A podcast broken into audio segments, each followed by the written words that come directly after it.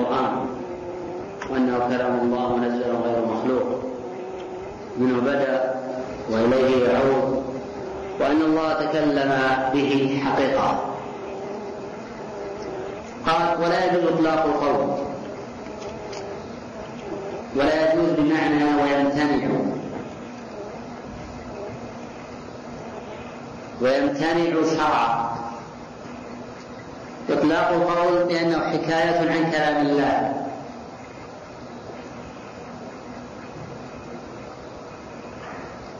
ويسأل كثير من الناس في فتاواهم عن الفرق بين ما لا يجوز وبين ما يحرم. وهذا في تفصيل. فلو يجري على ألسنة الفقهاء لا تختلف لفظة لا يجوز يحرم. والذي يجري على ألسنة النحاة من قول لا يجوز كذا لا يعنون بذلك التحريم. يعنون لا يجوز لغة. فلا يجوز اللغة أن ترفع المفعول. ليس بمعنى أنه حرام الذي يثاب فاعل ويعاقب تاركه. ولفظة لا يجوز أعم من لفظة التحريم. فكل محرم لا يجوز. وليس كل شيء لا يجوز يكون محرما.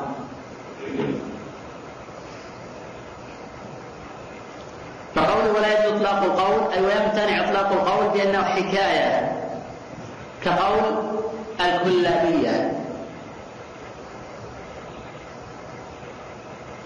أو عبارة كقول الاشاعره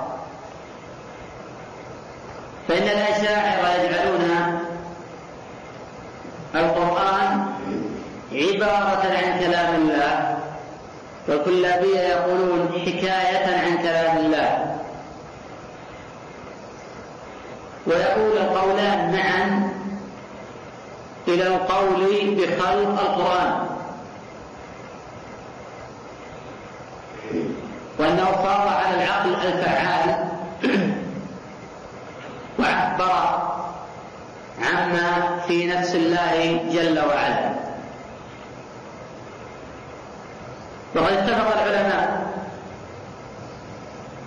أن الناس إذا قرأوه أو كتبوه في المصاحف لم يخرج بذلك عن أن يكون كلام الله تعالى حقيقة. فإن الله جل وعلا موصوف بصفة الكلام الذي هو صفته. فيتكلم متى شاء إذا شاء. وصفة الكلام الصفات الذاتية والفعلية الاختيارية. وهي صفة كمال لله. فعطاؤه كلام. وعذابه كلام. قال تعالى إنما أمره إذا أراد شيئا أن يقول له. كن فيكون. وقال تعالى ألا له الخلق والأمر. فقد فرق الله جل وعلا بين الخلق وبين الأمر. وقد احتج بهذه الايه سفيان وأحمد وغيرهما من الأئمة على إثبات صفة الكلام لله جل وعلا. وإلا لم يكن للمغايرة معنى. فقال ألا له الخلق والأمر. فرق الله جل وعلا بين الخلق وبين الأمر. فالأمر هو قوله وكلامه. قال تعالى فالحق والحق أقول.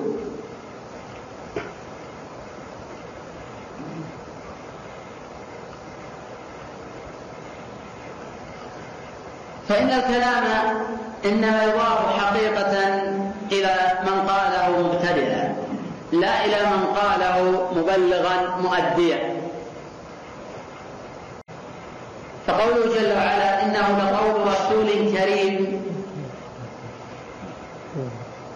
هذه إضافة تبليغ.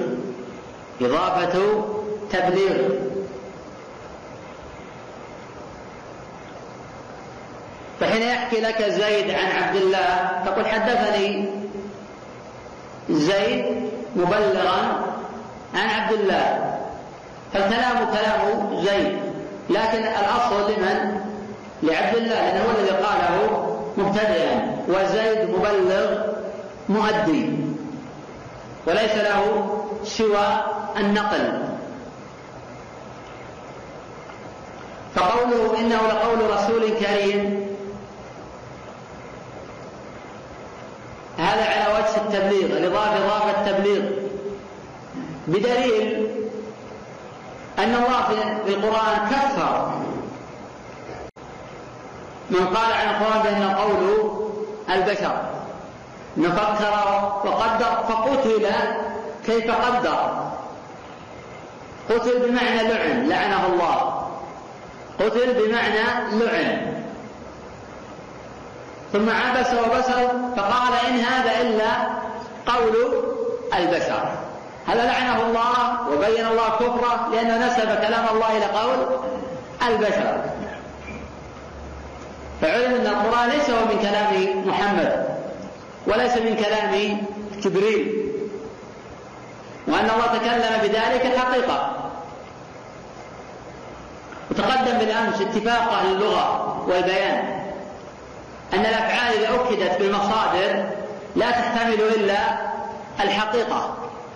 فحين قال الله وكلم الله موسى تكليما كانت هذه الآية باتفاق أهل اللغة والبيان وأهل المعرفة أن الكلام حقيقي وليس فيه شيء من المجاز.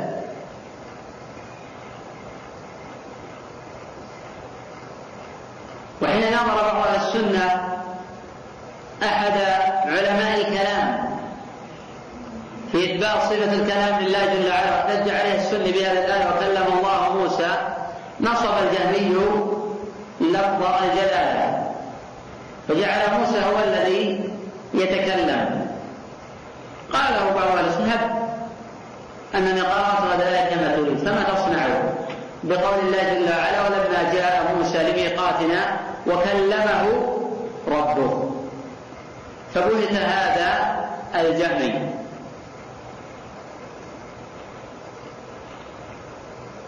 قوله وهو كلام الله.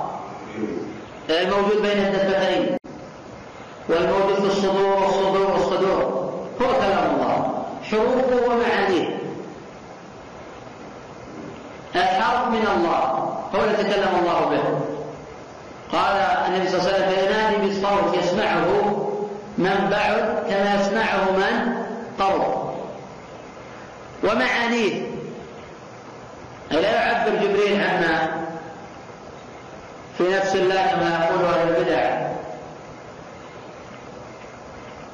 أو أن الله موصوف بالكلام في الجملة وجبريل يعبر عما يريده الله مما يخلقه في نفسه هذا كلام باطل. الشيخ ليس كلام الله الحروف دون المعاني. ليس كلام الله الحروف دون المعاني. ولا المعاني دون الحروف كما تقول الأشاعرة والكلابية. هؤلاء يقولون بأن كلام الله الحروف دون المعاني. وهؤلاء يقولون أن كلام الله المعاني دون الحروف فهذا وذاك ليس لهما أساس من الصحة والأدلة كتاب الله وسنة رسول الله صلى الله عليه وسلم تدل على بطلان هذا القول ومخالفته للمنقول والمعقول. تقدم بالامس ان هذا القول يؤول إلى القول بخلق القرآن. وإلى وصف الله بالخرص تعالى الله عن قول علو كبيرا. وإلى إنكار الرسالات والنبوات. وغير ذلك. فكلام الله الحرف والمعنى. فقوله جل وعلا قل هو الله أحد.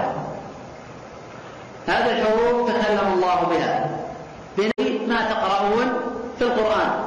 والمعنى من الله. والمعنى من الله. لم يعبر أحد عما يريد الله بكلامه. قال تعالى ومن أصدق من الله قيلا وقال تعالى ومن أصدق من الله حديثا.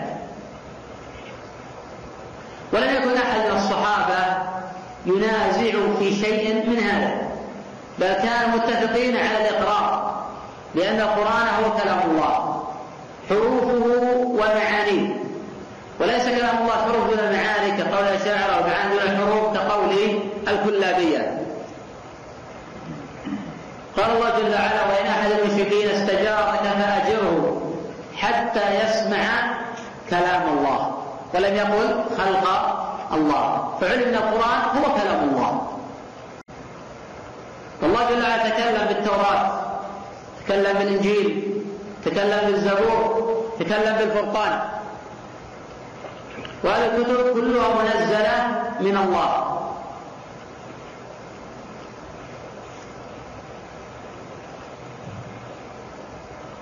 والله جل وعلا يتكلم بصوت كما أجمع أهل السنة على هذا. قد قال النبي صلى الله عليه وسلم بالصوت يسمعه من بعد كما يسمعه من قرب.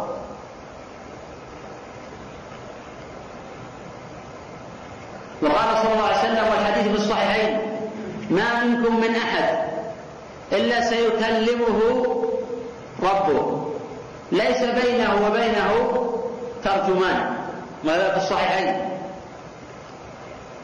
ففي إثبات صفة الكلام لله. حكيت لكم مرارا الاجماعات عن ابن عبد البر وعن الطلمنكي وغيرهما أن الأصل في الكلام حمله على الحقيقة. وهذه قاعدة من قواعد أهل السنة في باب الأسماء والصفات وغير ذلك. أن الأصل في الكلام حمله على الحقيقة. فلا يجوز دعوى المجاز في شيء من ذلك. قوله وقد دخل أيضا فيما ذكرناه من الإيمان به. أي من آمن بالله وملائكته ورسله. آمن بأن المؤمنين يرونه يوم القيامة.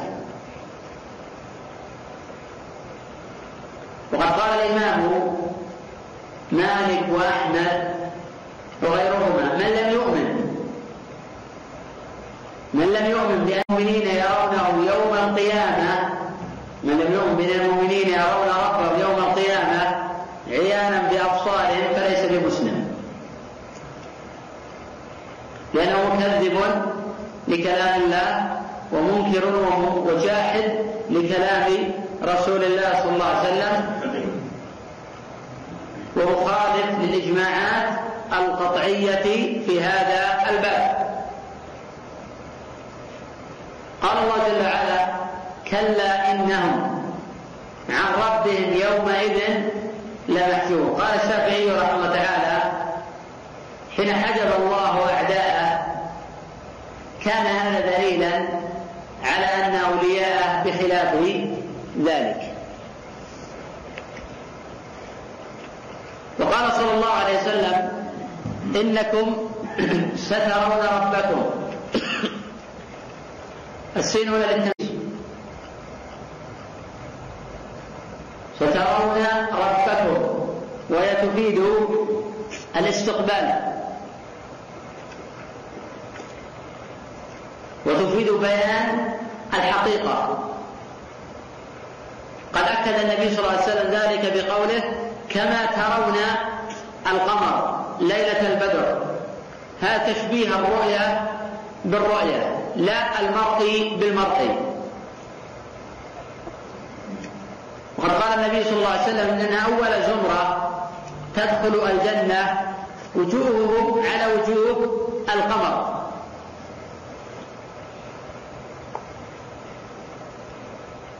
وهذا للتقرير للأفهام ولبيان الحقيقة.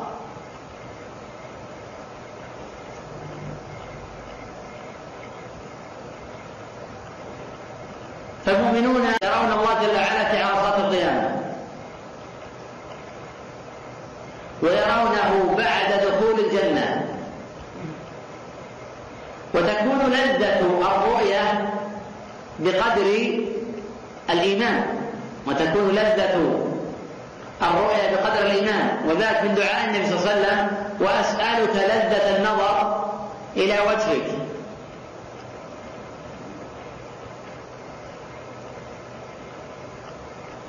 وقال تعالى للذين أحسنوا الحسنى وزيادة.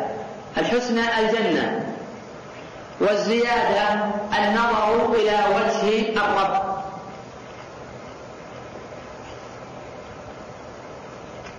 ويشترك في الرؤيا الرجال والنساء. وقد جاءت في الباب آثار بأن العميان يرونه قبل المبصرين جزاء لهم على صبرهم واحتسابهم. وقال بذلك غير واحد من أئمة السلف ولكن لا يصح في الباب شيء عن النبي صلى الله عليه وسلم. ولكن لا يصح في الباب شيء عن النبي صلى الله عليه وسلم. في آثار عن بعض السلف ولكن لا دليل على شيء من ذلك. لا دليل على شيء من ذلك. وفي الوقت الذي أجمع فيه أهل السنة على أن المؤمنين يرونه في العرصات ويرونه بعد دخول الجنة وأجمعوا على أن الكافرين لا يرونه لا في العرصات ولا بعد دخول الجنة اختلف العلماء في المنافقين في العرصات. اختلف العلماء في المنافقين في العرصات. انعقد الإجماع على أن المؤمنين يرونه في العرصات وبعد دخول الجنة. وانعقد الإجماع على أن الكفار لا يرونه في العرصات وبلا إشكال أنه آه، لا يرون في الجنة الله حرم الجنة على الكافرين. إنه من يشرك بالله فقد حرم الله عليه الجنة ومأواه النار وما للظالمين من أنصار. واختلف الفقهاء والعلماء في رؤية المنافقين لربهم في العرصات. وهذه الرؤيا عند الذين يقولون بإثباتها هي رؤية تحسر. كالرجل يرى إلى الشيء ويتحسر عليه. نظير هذا قوله صلى الله عليه وسلم ما من ميت يموت ويوضع في قبره. فإن كان من أهل الجنة فتح له باب على النار. فقيل هذا مقعدك لو لم تؤمن بالله. وإن كان من أهل النار فتح له مقعد من الجنة. وقيل هذا مقعدك لو آمنت فهذا على وجه التحسر والندم. فهم يرون الله ويتحسرون ويندمون على ما فرطوا في جنب الله. فالذين يرون ذلك على هذا الوجه. لا يتجاوزون هذا المعنى. وقال بعض العلماء بالعموم ولكن يبدو عند أنهم يرون لحديث أبي سعيد في الصحيحين. لحديث أبي سعيد في الصحيحين. فحين يرونه يسجدون باستثناء المنافقين. لأنه يريد أن يسجد فلا يقدر.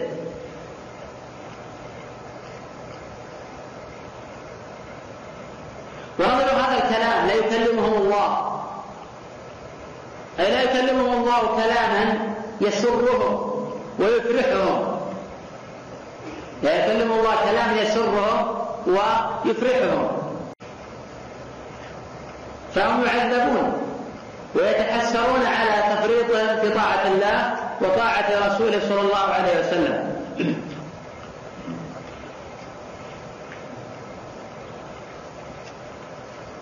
قوله وكما يرون القمر ليلة البدر لا يظلمون أي لا يلحقهم ضيم ولا زحام. في رؤية الرب جل وعلا. فهم يتنعمون برؤيته. ويتشوقون لذلك. وأعظم نعيم أهل الجنة هو رؤية الرب جل وعلا. قال تعالى ولدينا مزيد. النظر إلى وجه الرب. وجوه يومئذ ناظرة إلى ربها ناظرة. للذين أحسنوا الحسنى وزيادة.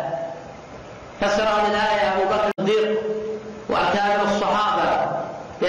لأن الحسنى الجنة والزيادة النظر إلى وجه الرب جل وعلا. وأهل السنة يؤمنون بذلك ويؤمنون بكل ما جاء عن الله على مراد الله وبكل ما جاء عن رسول الله صلى الله عليه وسلم على مراد رسول الله صلى الله عليه وسلم. لا يحرفون ولا يكيفون ولا يمثلون. لأنه سبحانه لا سمي له ولا كف له ولا ند له ولا يقاس بخلقه. وكابر في هذه المسألة الجامية والمعتزلة فلا يثبتون لله جل وعلا الرؤيا. ويحرفون الكلمة عن مواضعه. ويقولون عن ذلك بأن معناه النعيم. إشارة إلى النعيم. إشارة إلى الرضا. إشارة إلى المحبة. إشارة إلى العطاء. وهذا باطل لأن النبي صلى الله عليه وسلم كما ترون القمر ليلة البدر. فهذا تشبيه للرؤية بالرؤية وأنها حقيقية فليست مجازية. وليست بمعنى الإتابة والعطاء أو كناية عن المحبة أو غير ذلك. وأما قوله جل وعلا لا تدركه الأبصار فقد قال أهل العلم هذا المعنى في هذه الآية على معنيين. المعنى الأول لا تدرك الأبصار بمعنى لا تحيط به. فإن الشمس يرى الإنسان أن يرى الشمس هل يحيط بها؟ لا يحيط يرى القمر هل يحيط به؟ لا أنا أرى أمامي الآن مثلا هل أحيط به؟ لا يحيط به لا أستطيع أن أعرف عما في عما وراءه وعما يكون عن جنبه وأسفل منه فبالتالي لا تدرك الأبصار بمعنى لا تحيط به والقول الثاني لا تدرك الأبصار بمعنى لا تراه في الدنيا والأكثرون على القول الأول وأنهم يرونه ولا يحيطون به؟ وأما قوله جل وعلا لموسى لن تراني ولكن انظر إلى الجبل. فإن موسى طلب رؤية الرب فهو مستقر في علمه. أن الله يرى فلذلك طلب الرؤية والله جل وعلا ما نهاه عن ذلك. ولا قال له لا يحق لك أن تسأل ما ليس به علم. علق الرؤيا على ممكن. قال ولكن انظر إلى الجبل.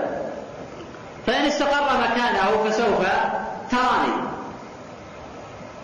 وتعليق الشيء على ممكن يكون ممكنا عند العلماء. ولكن القوى البشرية في الحياة الدنيا لا تطيق رؤية الرب. وقد بين الله ذلك بما يفهمه العباد فقال ولكن انظروا إلى الجبل. فإن استقر مكانه فسوف تراني. فلما تجلى ربه للجبل جعله دكا. التجلي ما هو في اللغة؟ هو الظهور. التجلي في اللغة هو الظهور. جعله دكا. وخر موسى صعقا. وأهل البدع يقولون بأن لن تفيد النفي المؤبد. لن تراني. وهذا باطل من حيث المعنى لأن الله قال ولا تنظر إلى الجبل. وموسى أعرف بربه من الجهمية وأهل البدع حيث يطلب ما لا يحق له. وفي نفس الوقت هؤلاء مغالطون في كلام أهل اللغة. فإن أهل اللغة لا يرون لن تفيد النفي التأبيدي. كما أشار إلى ذلك ابن مالك رحمه الله تعالى في الشافية وليس في الألفية. ومن رأى النفي بلا مؤبدا فقوله اردد وخلافه اعبدا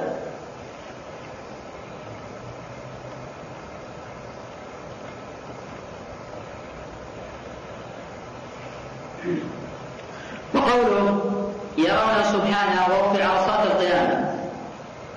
ثم يرونه بعد دخول الجنة كما يشاء الله تعالى. لم يرد بعد دخول الجنة. هل يرونه في اليوم مرة؟ مرتين. هل يرونه في الأسبوع؟ هل يرونه في الشهر هل يرونه مرة واحدة؟ لم يرد شيء من ذلك ولا تفصيل ذلك. والأدلة الواردة والآثار المذكورة في بعض كتب العلماء يرونه على حسب قربه من الإمام يوم الجمعة هذه أحاديث معلولة منكرة. هذه أحاديث معلولة منكرة. أعلمنا الله أنهم يرونه بعد دخول الجنة. ولم يرد شيء يثبت هل يرونه في جمعة في كل سنة في كل في كل يوم لم يرد ذلك. لكن ورد أنهم يرونه. وأن رؤيته من أعلى أنواع النعيم. للذين أحسنوا الحسنى وزيادة الزيادة هي النظر إلى وجه الرب جل وعلا. فحري بالمسلم حين يسمع بمثل هذا أن يجتهد في الأعمال الصالحة. ليصل إلى هذه المرتبة. ولذلك يؤخذ من هذا أن الأعمال سبب لدخول الجنة. قال تعالى جزاء بما كانوا يعملون. ويؤخذ من هذا إثبات الجزاء والحساب والبعث بعد الموت. يؤخذ من هذا إثبات القدرة لله جل وعلا. يؤخذ من هذا إثبات الأسماء والصفات لله جل وعلا. ويؤخذ من هذا إثبات عظمة الله جل وعلا. حيث يدير الكون كله علوية وسفلية ولا تختلط عليه أصوات العباد على اختلاف لغتهم وكثرة عددهم. ويراهم مطلع على أعمالهم وراء لأفعالهم.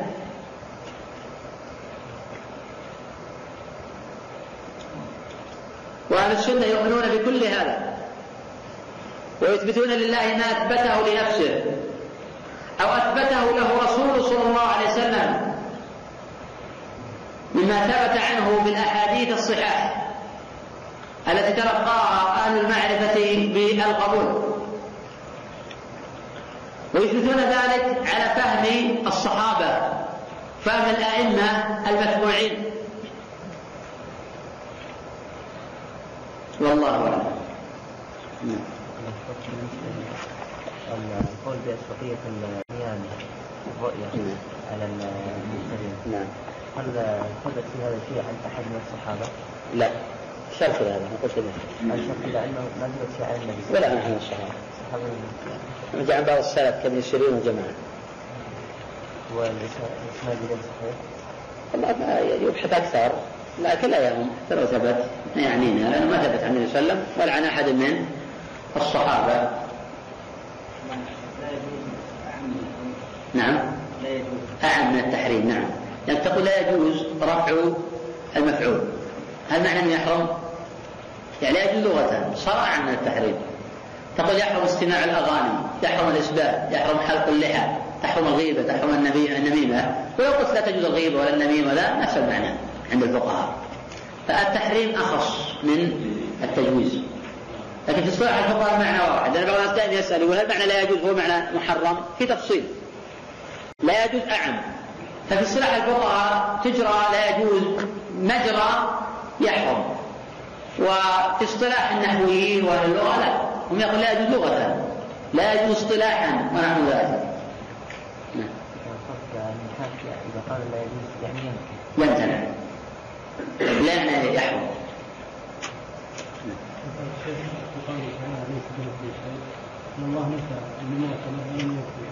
المشابهة.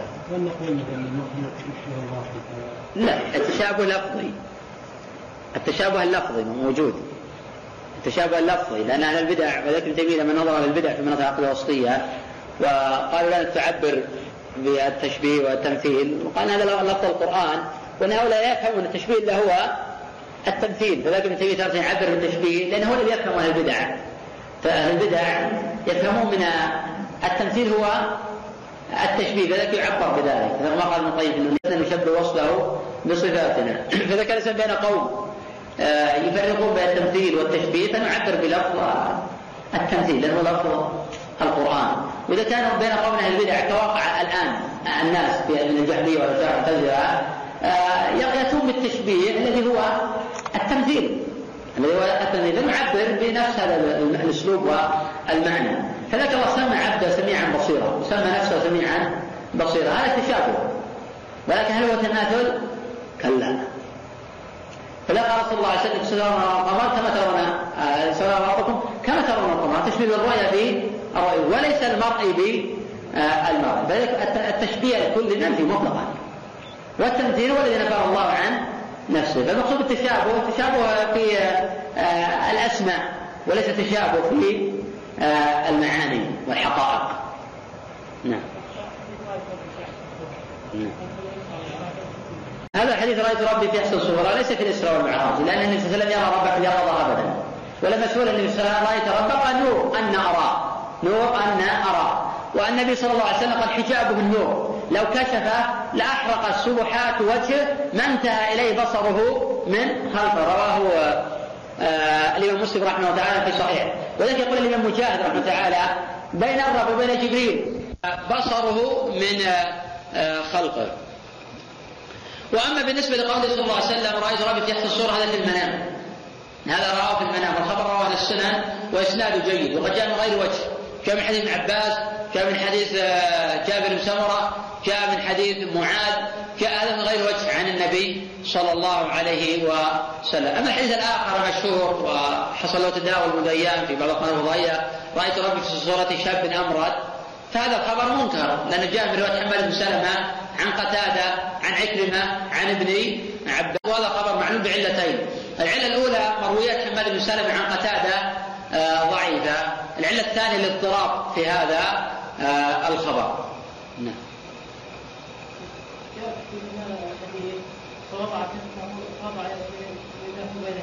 نعم.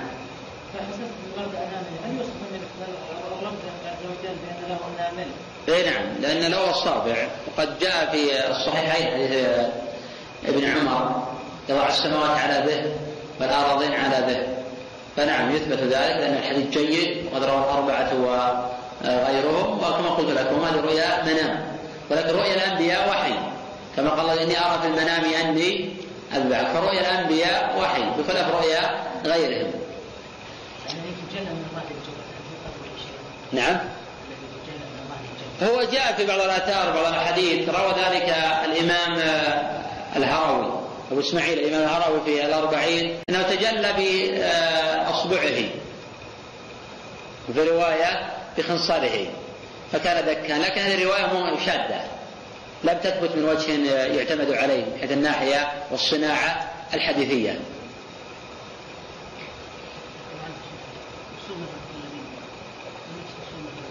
هو نعم أنا تحدثت عن ذلك فيما مضى. قلت إن أصول الاشاعره في الحقيقة ترجع إلى أصول المعتزله مستمده من اصول الجميع قد يختلفون في بعض الأمور ولكن يرجعون إلى تشابه كلي. فرق بين الأشاعرة مع الجهمية بالنسبة للأسماء ولكن لا يختلفون بالنسبة للصفات سوى سبع صفات يضطربون ويختلفون فيها. فالكلابية والكرامية والسالميه هم فروع في الحقيقة على الأشاعرة. لما خرجت الجهمية تشعبت مذاهبهم. ثم خرج المعتزلة تشعبت مذاهبهم. ثم خرج الأشاعرة المعتزلة تشعبت مذاهبهم. ثم خرج الأشاعرة تشعبت مذاهبهم. فمن هؤلاء قام الجهمية والكرامية والسالبية الكلابية والماتريدية وأمثال آه هؤلاء. ففي الحقيقة يرجعون لهذه الأصول يقدمون العقل على آه النقل ويتفقون في تعريف الإيمان ويتفقون في النتيجة بأن القرآن آه، مخلوق. وإن اختلفوا في بعض التفاصيل الجزئية لكن يرجعون في النهاية للأصول الكلية. نعم. تقدم الحديث. عنه تفاصيل في ذلك. قول المشاعر الحرف. لا هم يقولون عبارة بمعنى هم يقولون إنه فاض على العقل الفعال. والعقل الفعال يسمونه من يعنون به يعنون به جبريل. فجبريل يعبر عما في نفس الله. يقول الله في الجملة يتكلم بعضهم يقول لكن القرآن ما تكلم لأنه مخلوق. فهو يعبر عما في نفس أو عما خلقه في جوف العقل الفعال. طبعا أشياء متناقضة مضطربة اي نعم الشاعرة يقول عبارة عن كلام والكلابية يقولون حكاية. هو الفرق بينهما طبعا. تقدم انهم متفقون على أن هذا يفيض من العقل آه، الفعال وأنه معنى قائم آه، بنفسه. فهم ينكرون لأنه من الأفعال الاختيارية لله. فيقول هم معنى قائم بنفسه. لماذا؟ لأنهم ينكرون الأفعال الاختيارية لله. فهم بالنتيجة النتيجة واحدة القرآن مخلوق لكن طائفة منهم يقولون أن هذا الحرف لله.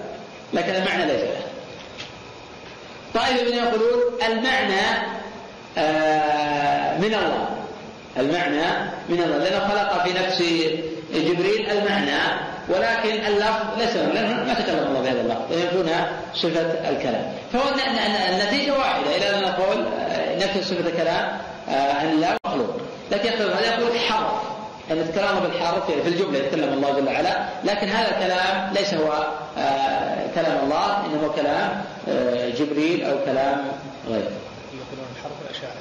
إيه نعم. نعم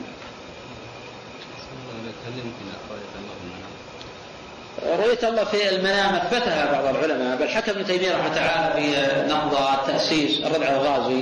وفي الفتاوى حكى الإجماع رحمه الله تعالى على أن الله يرى في المنام حكى الحافظ بن حجر في فتح الباري الإجماع على آه هذا. فإن صح هذا الإجماع فلا محيد عن هذا الإجماع. وقد ذكر ابن تيمية رحمه الله تعالى بأن الناس يرونه يعني آه، ليس بما يتبادر إلى من صور المخلوقين. تعالى الله عن ذلك علوا كبيرا ولكن بما يترى لهم من النور على حسب آه، إيمانهم ويشعرون بشعور داخل نفوسهم راحة وحقيقة آه، الرؤية ونحو ذلك.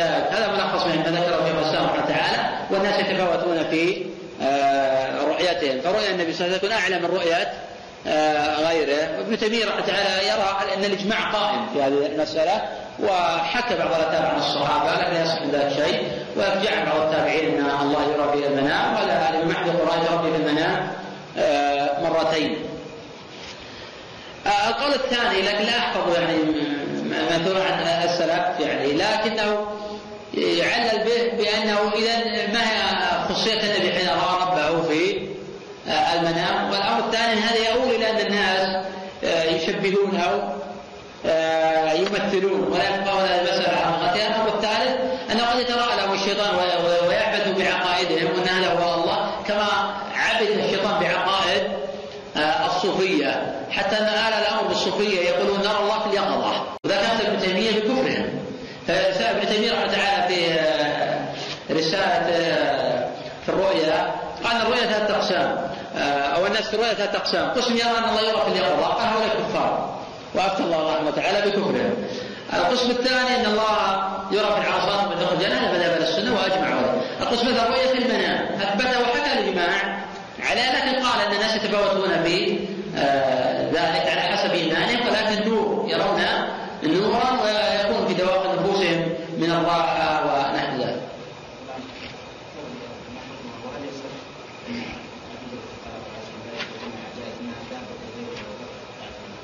أعد فاصلة وأن يصح أن الرسول صلى الله عليه وسلم قال قال لا في عقد ومن أما التورية واستعمال المعاريض فهذا أمر لا حرج. بشرط أن لا يؤول هذا الأمر إلى اتخاذ هذا هذه التورية وهذه المعاريض عادة للرجل. بحيث يتحدث إلا بالمعاريض ولا يتحدث إلا بالتورية بحيث لا يعرف صدقه من كذبه أو يقول بالأمر إلى تكذيبه واتهامه بالكذب. ولذلك كان بعض السلف يقول والسلف يقولون عجبا لمن يعرف المعاريض كيف يكذب. فإذا ضرب شخص عليك الباب وأنت في شغل جالس في المصلى ويجب أن تخرج عليه ولا تحب أن تكذب تقول ليس بموجود تقول الله قول له بأنه في المسجد. هو يتبادر إلى ذهنه إلى المسجد التي تقام فيه الصلوات الخمس. وهذا الموضع يسمى مسجدا لقول صلى الله عليه وسلم جعلت الأرض مسجدا وطهورا. فهذا ليس بكذب. لكنه توارد إلى ذهن شيء آخر ولم يترتب عليه مضرة على آه، أحد. يترتب عليه على أحد. فهذا يستعمل للحاجة. يستعمل للحاجة. كشخص مثلا كقول إبراهيم حين سئل من هذه قال أختي. يقصد أنها أخته في آه، الإسلام. يقصد أنها أخته في الإسلام. فمثل هذا لا حرج من استعمال المعارض. كما قال إبراهيم بل فعله كبيرهم. يقصد من وراء ذلك التهكم آه، بهم. لم يزعمون أن هذا هو كبيرهم وأن هذا يخلق ويرزق ويدبر ونحو. لا قال فعله كبيرهم فاسالوهم إن كانوا آه، ينطقون. هذا من استعمال المعارض ولا حرج من ذلك من أن يترتب عليه كذب أو زيادة في هذا آه، الباب أو توسع فيه. أما قصة المرأة لأن انقلبت المرأة عدو تدافع المرأة في عشرة أيام هذا خبر منكر وأصلا أن المرأة عجوز مرسل أيضا. رواه الترمذي رحمة الله تعالى في الشمال المحمدية ضعيف أيضا هو ضعيف. لكن كل مرة ذهب لمدة عشرة أيام فهذا أمر ليس له آه، أصل. لا يجوز التورية في اليمين. قال صلى الله عليه وسلم يمينه على ما يصدق به صاحبه ولا يجوز التورية عند القاضي بالإجماع. شخص ذهب إلى القاضي قال للقاضي أعطني يمينك. فجالس يوري. يقسم بالله أن هذه الأرض ملكي وقد اشتريت يوم كذا كذا. ويقصد في نيته الأرض ملكه اللي هو ساكن فيها الآن. ولا يقصد المتنازع فيها عليها. هذا لا يجوز. ذلك التورية والحلف على غير المراد عند القاضي هذا لا يجوز بالإجماع. الحديث في مسلم. يمينك على ما يصدقك به صاحبك. نعم.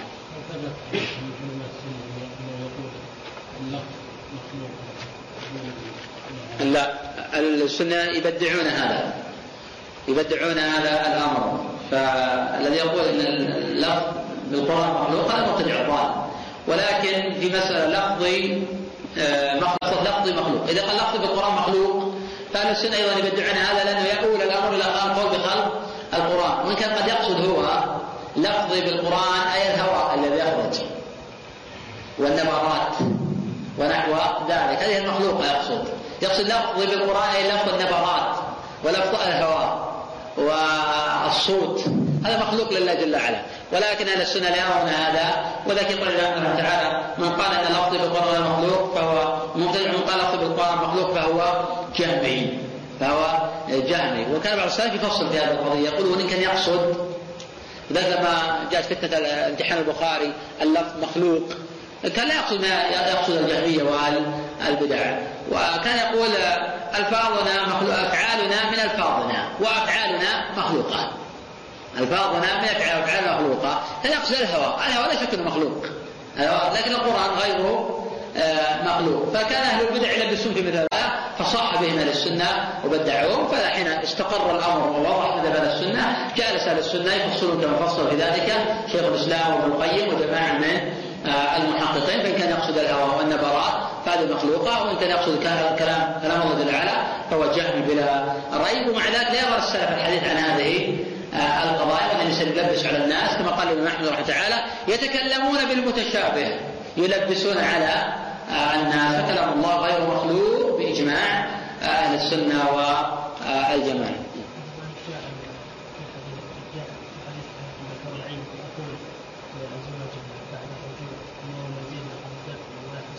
إيه نعم. ضعيف هذا.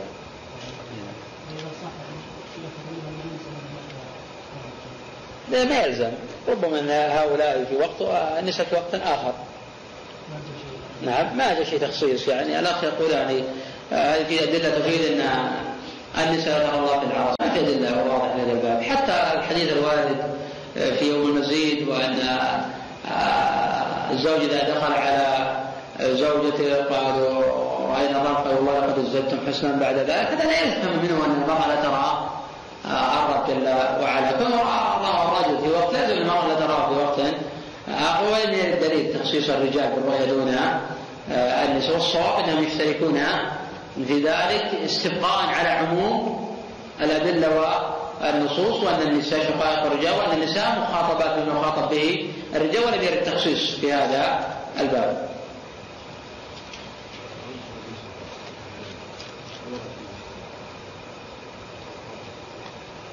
ولا شك إن رؤيه النبي تختلف عن رؤيه الله النبي في اليقظه نور أن أراه. ولكن اراه في المنام الذي يدل على فضله بلا شك ترك الصيام الزكاه فيقال هذا ترك جنس العمل لا ترك عملا واحدا لا لمعنى ترك جنس العمل يترك العمل كله يقتصر على مجرد النطق في الشهادتين فلا يصلي ولا يصوم ولا يزكي ولا يحج. فهذا ترك جنس العمل. ولو أتى بقول هذا بعض الأحيان يسمى تاركا لجنس العمل. إذا كان الغالب على الترك يسمى تاركا لجنس العمل. ويقاس ذلك بأركان أو بمباني الإسلام وما يكون تركه آه، ينافي أصلا الإيمان كترك الصلاة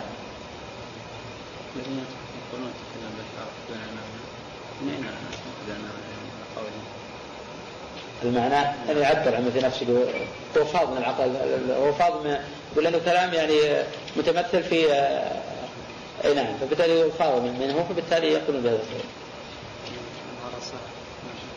العرصات العرصة العرصة في اللغة الساحة. يقال عرصة المسجد اللي وراء يعني. عرصة يسمى الساحة. اللي يسميها العامة الآن يسمونها الحوش. هذه يسمى آه، عرصة يسمى الساحة. فالعرصة الأماكن الخالية الواسعة. هذا العرصة. نعم. يسمى صرحة أيضا. أي نعم. فنادى في عرصة المسجد. سمى سرعة وسمى حوش سمى فضاء خلا أماكن واسعة الله عنك وضع بعض النساء عباءة الكاتب في الصلاة الأخ وضع المرأة عباءتها على الكتف عند الصلاة. هي لو أن المرأة وضعت العباءة على رأسها ربما لا تكون عليها مثلا ملابس ساترة للسقائم فإذا سجدت ربما ترى عورته ولا سيما إذا صلت في الحرم المكي. حيث يرى الرجال آه، النساء. بالتالي إذا وضعت على الكتفين باعتبار الستر ونحو ذلك فلا حرج منه. أما وضع العباءة على الكتف مطلقا هذا مش الرجال في آه، مشالحهم في مشالحهم وفي نفسه يعطي المرأة آه، رونقا وجمالا ولفت نظر تمنع المرأة النظر على الكتف إلا عند الصلاة للستر فهذا لا حرج منه. الإيمان الله. ما في شيء يمنع من هذا. يعني ما في أحد منع أو ورد دليل أنه لا يرى الله جل وعلا من دخل الجنة.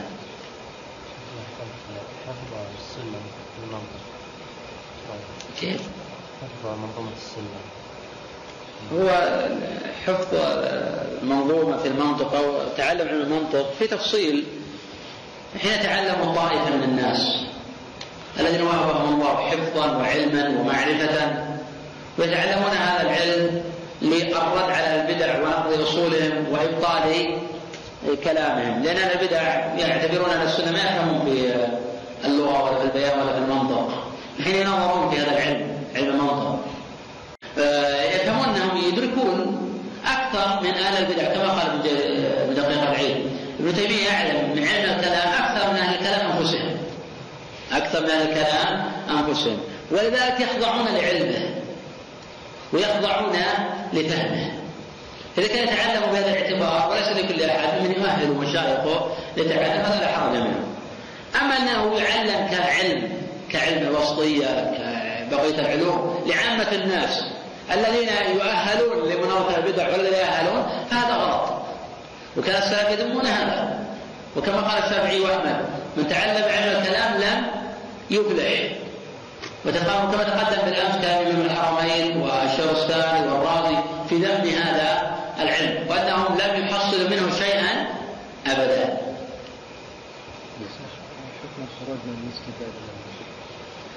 الخروج من المسجد بعد الاذان له مراتب، المرتبة الأولى أن يخرج ليتوضأ. هذا لا حرج منه. أحدث المسجد أو أنه دخل المسجد ولم يكن على وضوء أو نسي أو أنه مؤذن. أذن على غير وضوء. داهمه الوقت فاتى المسجد على غير وضوء فأذن فخرج اذن على لا حرج ما جلس. فأذن على غير وضوء ثم لما أذن أراد يخرج يتوضأ. هذا لا حرج منه هذا الحاله الأولى. النوع الثاني أن يكون قد ذهب للمسجد للسلام على أخ أو قريب أو حضور درس أو محاضرة. فأذن المؤذن وهو في المسجد وهو إمام أو مؤذن. فإذا يخرج يصلي بجماعته. فهذا لا حرج منه. لأنه خرج من المسجد للأذان في مسجد أو لأداء الجماعة. هذا لا حرج منه الأمر الثالث أن يخرج من المسجد بدون حاجة. إما يريد يصلي في الطريق في مسجد آخر بدون حاجة. يقول عليه يصلي في الطريق بدون حاجة. ما له حرية. بحيث لو لم يصلي في مسجد آخر لحقه الضرر. فهذا حرام. وهو نزل عليه كلام أبي هريرة. حين رأى رجلا آه، خرج من المسجد بعد الاذان قال اما هذا فقد عصى أبا القاسم صلى الله عليه وسلم. حديث أن أهل الجنة يدخلون على طول آدم وعلى جمال يوسف وما ورد في جمال يوسف لكن بلا شك إنهم يرجعون إلى طول آدم هذا لا شك فيه الأحاديث ذلك صحيحة ثابتة. نعم.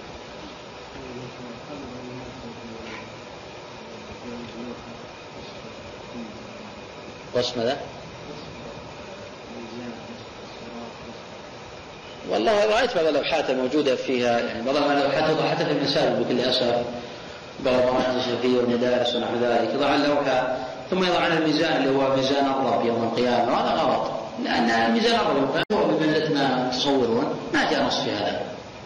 الله أعلم بذلك ما هو صفة الميزان. فهم يخيلون الرائي للوحة أن هذا هو ميزان الرب أو بشكله. وأنه حديده قائمه ومحددتان في الفوق ثم أقراص هنا وهنا وهذا يرجع على هذا. هل هذا شكل الميزان الذي ورد النص به؟ الله أعلم. لم يرد شيء بذلك فهذا الحقيقة من القول على الله بلا من الهجوم على الطيبيات بدون حق. نعم.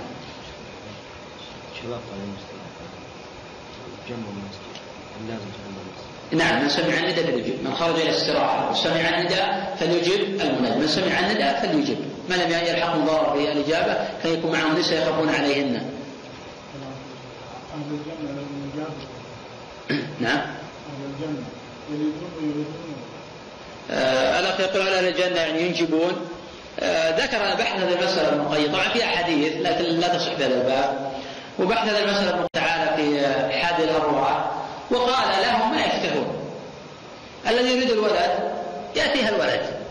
الذي يريد الولد يأتيها الولد. لماذا؟ لأن الله قال كما في الصحيحين الحديث القدسي أعددت لعبادي ما لا عين رأت ولا أذن سمعت ولا خطر على قلب بشر. قال الله جل وعلا فلا تعلم نفس ما أخفي له من قرة أعين. جزاء بما كانوا يعملون.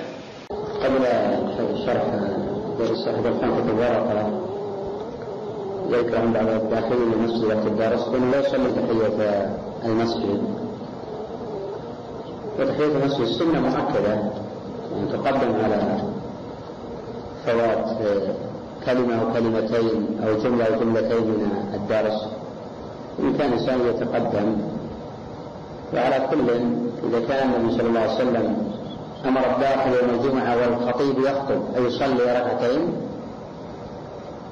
فهما أولى في حضور الدرس لأنه لا يفوت.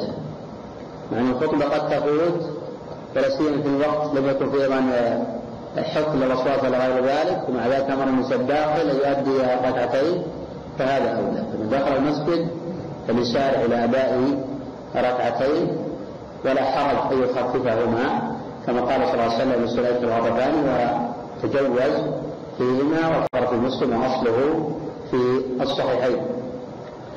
قال شيخ الإسلام ابن تيمية رحمه الله تعالى في الحديث عن أصول أهل السنة والجماعة وما يؤمنون به من الكتاب والسنة. قال ومن الإيمان بالله واليوم الآخر ومن الإيمان جار ومجرور الإيمان مبتدأ مؤخر جار مجرور خبر مقدم الإيمان مبتدأ مؤخر فهذا شروع في الحديث عن الإيمان باليوم الآخر. وهذا يعني الإيمان بالغيب. والإيمان بأشراط الساعة. والإيمان بالمغيبات التي لا يعلم كنهها إلا الله جل وعلا. فأهل الحق يؤمنون بكل ما جاء عن رسول الله صلى الله عليه وسلم أو أخبر به عن ربه. ويصدقون بذلك ويسارعون إلى هذا الأمر. والناس يتفاوتون في هذا فأقواهم إيمانا وأصدقهم وأعظمهم حبا للرسول صلى الله عليه وسلم وأكثرهم تصديقا وأسرعهم إجابة وأرشقهم في هذا الباب فأهل الإسلام يصدقون الرسول صلى الله عليه وسلم بكل ما أخبر به.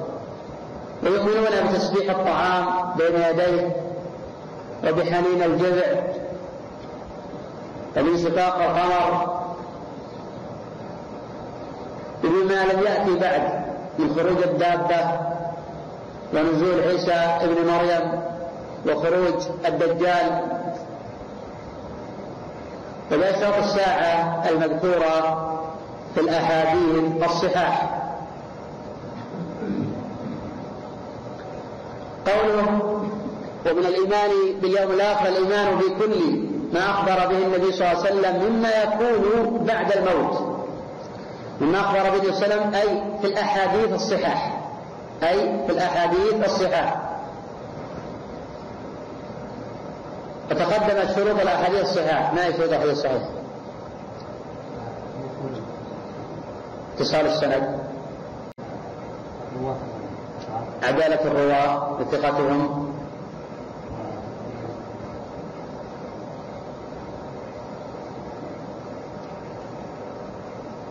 طيب لقي حديث صحيح. لابد أن نعرف شروط الصحيح. لكيف نقول عنه صحيح؟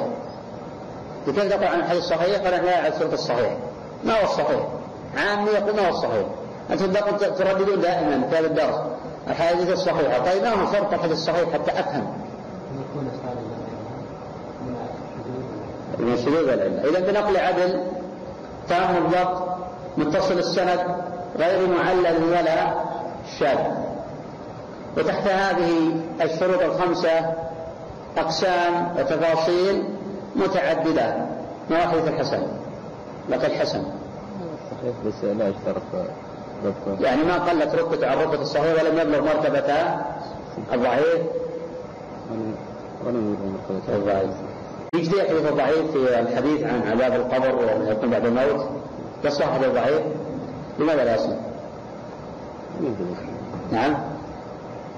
والعلماء يقولون يعني أو أكثر العلماء يقول لا حرج من ذكر الحديث الضعيف في فضائل الأعمال، هل هذا منه؟ في العقيدة؟ ومتعلق بالعلميات إذا لا يجدي في هذا الباب إلا الحديث الصحيح. نعم. أو يدخل فيها الحسن. يقول صحيح بمعنى ضد آه الضعيف. تقدم دروس الماضية الحديث عن المتواتر. ما هو متواتر في كلام السلف؟ نعم. هذا متواتر في كلام أئمة السلف وأهل الاعتقاد. هو ما صح إسناده إلى رسول الله صلى الله عليه وسلم وتلقاه العلماء بالقبول. ذكر المتكلمون أربعة شروط بالحديث المتواتر. ما هي؟ نعم. القراءات كلها. القراءة كلها. ما تجزئ نعم. جمع جمع. كيف جمع جمع؟ آه، تكون كثرة من الرغب. سند؟ نعم. لكن ما فوق الأربعة عندهم. يعني إذا كان أربعة هذا جمع الأربعة يسمى عندهم مشهورا يستحيل تواطؤهم على الكذب. يعني ما أن تكون العادة تواطؤهم على الكذب؟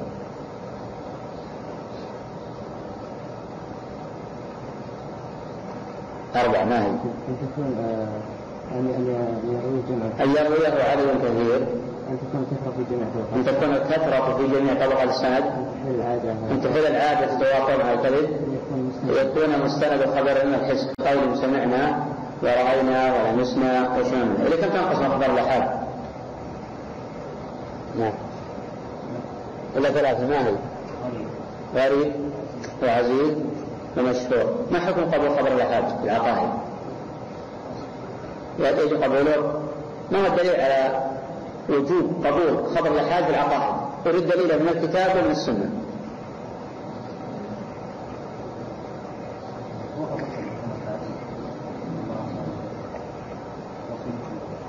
نعم من الأدلة في القرآن؟ أن الله أرسل الرسل. والرسل فرادى أحاد وبالتالي هذا من الأدلة على الآحاد طيب قد يقول قائل أن الرسل معهم معجزات وبينات ما يستدعي أن الناس يؤمنون على أيديهم. لكن دليل آخر من الكتاب. لأن لابد أن نحفظ أدلة الكتاب والسنة حتى نشعر أهل البدع أن أهل السنة يستمسكون بالأصول من الكتاب والسنة ولا يحتجون بالرأي. لا يحتاجون أدلة من الكتاب والسنة على ضرورة قبول خبر الآحاد. وأن القرآن مليء ولا كان بذلك القرآن قوله تعالى يا أيها الذين آمنوا إن جاءكم فاسق بنبأ. ما وجه الدلالة من الآية؟ أمر الله جل وعلا بالتبين. يعني أوضح من هذا في الآية. إن جاءكم فاسق بنات فتبين. وجاء التبين في الفاسق لكن إذا جاء الخبر من العدل فبنسارع إلى قبول. لأن الله أمر بالتبين من الفاسق. من السنة. نرجع له النبي صلى الله عليه وسلم أرسل عليا يوم خيبر. والحديث أين يوجد؟ عند ابي الرزاق في الصحيحين سيد والدليل الثاني أرسل النبي صلى الله عليه وسلم معاذا إلى اليمن. فإن وجد الحديث في الصحيحين أيضا. فهذا بالله أخبار الآحاد كانوا يبلغون أصل الدين. لا يبلغون مسألة واحدة مسألة اسماء والصفات أو مسألة عقدية. كانوا يبلغون الدين كله. فعلم من ذلك أن خبر الآحاد مقبول بدلالة الكتاب والسنة وإجماع الصحابة رضي الله عنهم. طيب شخص يحتج من أهل البدع لأن عمر ما قبل خبر الآحاد. حين أبو موسى ضرب الباب استأذن ثلاثا فسأل عنه فقال له استأذن ثلاثا ثم ذهب. قال يأتيني على ذلك بينة. ليش ما قبل خبر أبو موسى؟ ما انظر الآخرين. نعم.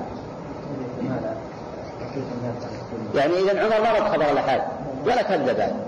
وإنما أراد من وراء ذلك أن يتثبت بقوله في رواية في مسلم أحببت أن أتثبت لأن الناس قد يتمالون في فأراد أن يعلمهم التثبت والتحري والضبط. هو لم يرد الخبر ولكن خشي أنه غلط في النقل ولا ما رد الخبر واتهم أبا موسى بدليل أنه لما شهد له بعض الصحابة من شهد له؟ أبو سعيد. شهد له أبو سعيد لا يزال خبر أحد. لأنه واحد من الاثنان في تعريف أهل الكلام يسمى خبر أحد إذا لا يزالون في خبر الأحد. فعمر رضي الله عنه قبل خبر أحد لا يسبق على الواحد فقط عند هؤلاء. يسبق حتى على الاثنين وعلى الثلاثة ما لم يبلغ حد التواتر. قوله مما يكون بعد الموت أي من القبر من الوضع في القبر ومن عرصات القيامة مما يكون في الجنة والنار. فيؤمنون. أي أهل الحق يؤمنون بفتنة القبر وبعذاب القبر ونعيمه. والمقصود بفتنة القبر أن يسأل الرجل في قبره فيقال من ربك وما دينك ومن نبيك؟ وهذا السؤال يوجه لكل ميت مسلما أو منافقا أو كافرا. لا يتخلف عن هذا السؤال أحد. وقد قال بعض العلماء كابن عبد البر وغيره يسأل في ذلك المؤمن والمنافق أما الكافر فلا يسأل وهذا ضعيف.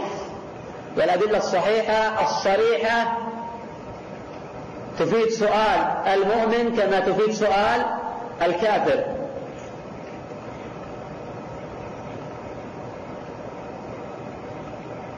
وقد جاء عند أبي عيسى الترمذي ويسأله ملكان أحدهما يدعى بنكير والآخر منكر. وقد صح هذا الحديث الإمام أحمد وغيره من العلماء. وحسن إسناد السفاري رحمة تعالى في شرح الحائية لابن أبي داود. وقد قيل للإمام أحمد رحمه الله تعالى تقول بمنكر ونكير قال هكذا جاء الخبر. هكذا جاء الخبر. فأهل السنة يقولون بذلك يؤمنون بأن الملكين يقعدانه ولا ذلك يرتفع القبر. ولا ذلك يرتفع القبر. فقد يكون الإنسان جالسا ويسألان ولا يسمع شيئا. فأهل السنة يؤمنون بذلك. لأن هذا من عالم الغيب من عالم الغيب وسمي غيبا لماذا؟ سمي غيبا لماذا؟ لماذا سمي غيبا؟ لا يغيب عن العباد حقيقته ولكن يؤمنون به ويعلمون أنه حق وإن كانوا لا يشاهدون فهم يؤمنون بذلك وأهل الإسلام يتميزون بالإيمان بهذا الأمر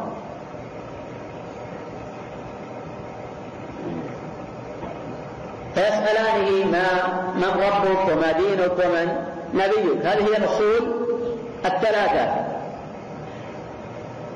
قوله وبعذاب القبر. أي الكفار يعذبون في قبورهم. وإلا لم يكن من الاستعاذة من عذاب القبر معنى لو لم يكن في عذاب في القبر. من دعاء النبي صلى الله عليه وسلم وأعوذ بك من عذاب القبر. وجاء في حديث سعد في صحيح البخاري كان النبي صلى الله عليه وسلم يدعو دبر كل صلاة اللهم أعوذ من الجبن وأعوذ بك من البخل وأعوذ بك أن أرد إلى أرض العمر وأعوذ بك من فتنة الدنيا ومن عذاب القبر. ولم يكن في القبر عذاب لم يكن التعوذ منه معنى وهذا متواتر عن النبي صلى الله عليه وسلم.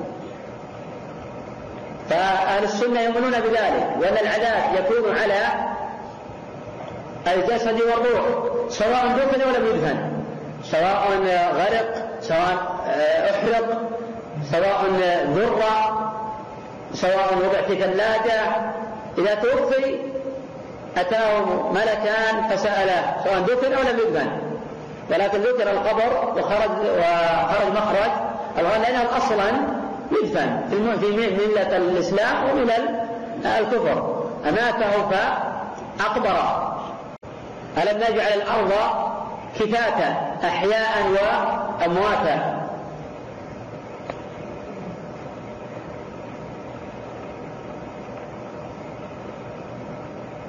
وكذلك العذاب قد يكون على أهل القبلة في القبر. العذاب قد يكون على أهل القبلة في القبر. إلا أن أهل القبلة لا يخلدون في العذاب. يعذبون على قدر جرمهم. وإلى وقت يعلمه الله جل وعلا ثم بعد ذلك يخرجون. قد يكون بعض الناس قد يعذب بعض الناس في القبر ويعذب في النار. وقد يكون عذابه في القبر والعياذ بالله إلى أن تقوم الساعة. قد يكون عذابه لحظات. وقد يستمر عذابه في القبر ويستمر عذابه في يوم القيامة. ثم يخرجون كالحديث الوارد الثابت المتواتر عن النبي صلى الله عليه وسلم حمما. قوله ونعيما فإن المؤمنين ينعمون. وأعظم الناس نعيما في القبر بعد الرسل هم المجاهدون في سبيل الله. كما تواترت بذلك الأدلة. ولذلك المرابط والمجاهد يؤمن يؤمن الفتان. من مات مرابطا في سبيل الله أمن الفتان كما جاء في صحيح مسلم. وهذا فضل لم يحظى به أحد غير المرابط في سبيل الله جل وعلا.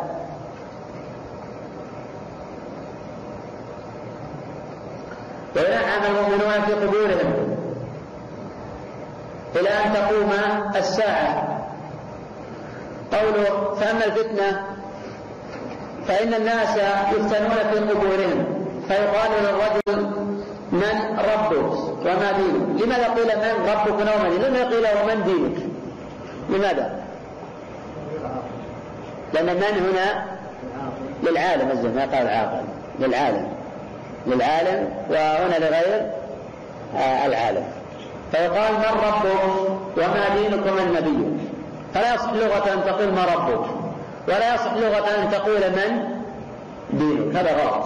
تقول من ربك وما؟ دينك ومن؟ نبيك. يسأل من هذا أيضا أن من لم يؤمن بمحمد صلى الله عليه وسلم من أصحاب السعير قال صلى الله عليه وسلم لا يسمع بي أحد من هذه الأمة لا يهودي ولا نصراني. ثم لم يؤمن بما أرسلت به إلا كان من أصحاب النار. وهذا الخبر رواه مسلم في صحيحه. وقد أجمع العلماء على أن من بلغه الإسلام ولم يؤمن بمحمد صلى الله عليه وسلم أنه كافر ومخلد في الجحيم. والذين يمتنعون عن تسمية اليهود والنصارى كفارا هؤلاء ضالون منحرفون. ومن قامت عليه الحجة في هذا يكفر هو أيضا. لأن الله سماهم كفارا. قال لقد كفر الذين قالوا إن الله ثالث ثلاثة. وقال لم يكن الذين كفروا من أهل الكتاب. سماهم الله كفارا. حكم عليه النبي صلى الله عليه وسلم بالجحيم لا يسمع بأحد من هذه الأمة لا يهودي ولا نصراني ثم لم يؤمن بما ارتدوا كان أصحاب النار. لأن بعضهم منهزمين وهم منحرفين حين يتحدثون عن اليهود والنصارى يقولون الغير أو الغير مسلمين أو اليهود والنصارى. ويمتنعون عن تسميتهم كفار. ومن امتنع عن تسمية اليهود والنصارى كفارا فهو كافر. فهو كافر. وكفره أيضا بإجماع المسلمين. كفره بإجماع المسلمين. يختلف أحد العلماء في كفره. وجاء في عقائد أهل الإسلام هل يكفر الكافر أو شك في كفره أو صحح مذهبهم؟ وحكى أبو الحسن الأشعري الجماع على هذا.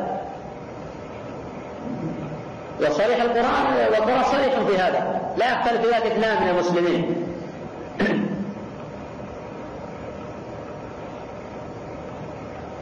قوله فيثبت الله الذين آمنوا بالقول الثابت إلى آخره هذا صريح القرآن.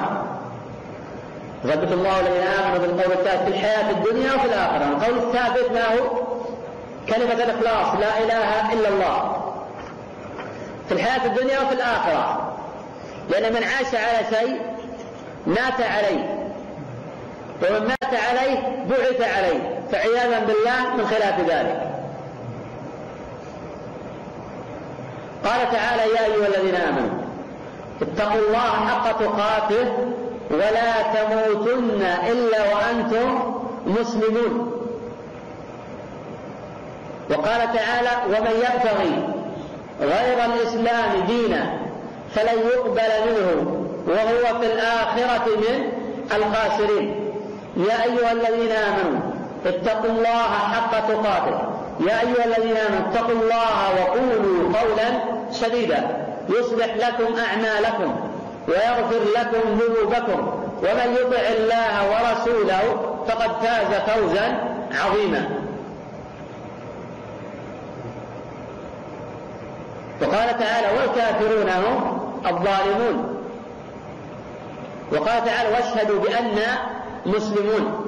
وقال تعالى قل يا أهل الكتاب تعالوا إلى كلمة سواء بيننا وبينكم قل يا أهل الكتاب من هم؟ اليهود والنصارى. تعالوا أي هل وقلوا إلى كلمة ما هذه الكلمة؟ لا إله إلا الله. سواء بينهم أي فاصلة بيننا وبينكم. ألا نعبد إلا الله ولا نشرك به شيئا ولا يتخذ بعضنا بعضا أربابا من فإن تولوا ويعرضوا تقول اشهدوا بأننا مسلمون. أي وأنكم كافرون. قال تعالى اتخذوا أحبارهم ورهبانهم أربابا من دون الله والمسيح ابن مريم. وما أمروا إلا ليعبدوا إلها واحدا لا إله إلا هو. سبحانه عما يشركون. سماهم الله جل وعلا مشركين. فالمؤمنون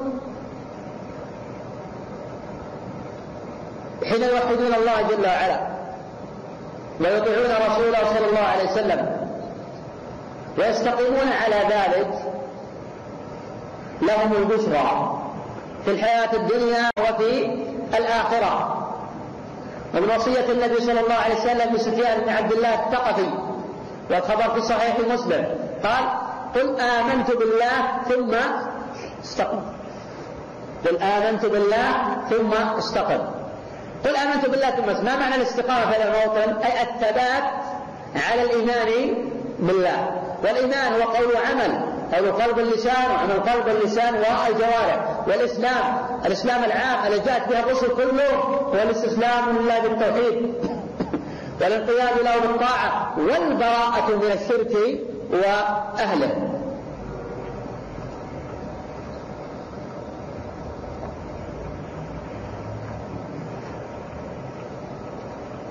قوله. فيقول المؤمن رضي الله والاسلام ديني ومحمد صلى الله عليه وسلم من نبيه. أي من ثبته الله جل وعلا على ذلك. وقد يفتن العبد في قدره لسوء أعماله وفساد طويته وضلال سلوكه وانحرافه. اما لموالاتها الكافرين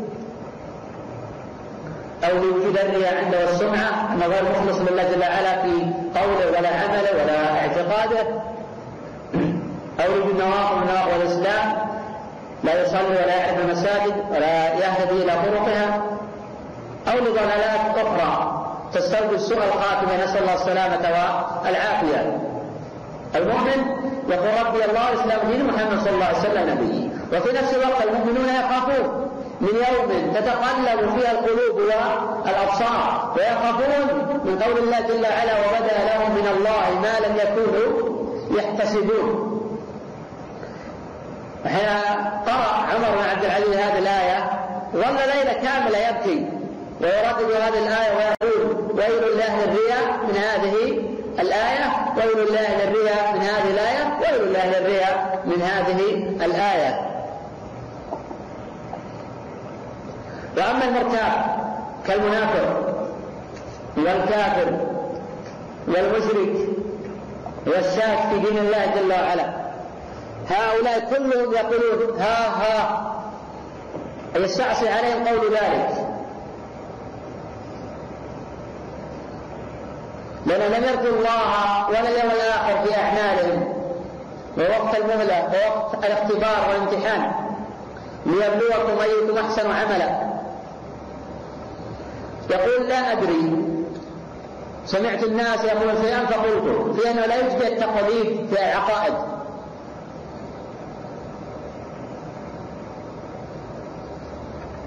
وفي ضرورة الإيمان بذلك وأن هذا حاصل لا محالة. قال تعالى إن هو إلا وحي يوحى. فالنبي صلى الله عليه وسلم يخبر عن ربه. فنحن نؤمن بذلك.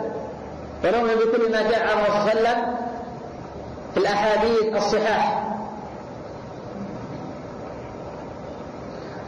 قوله فيضرب المرزبة المرزبة بالتخفيف ولا يجوز التشديد. والتخفيف أصح وأشهر لغة. قوله الحديث ليكون أنكى في العذاب والنكال فيصيح صيحة. أي يصرخ صرخة. تسمعها كل شيء. وجاء في الصحيحين إلا الثقلين. جاء في الصحيحين إلا الثقلين.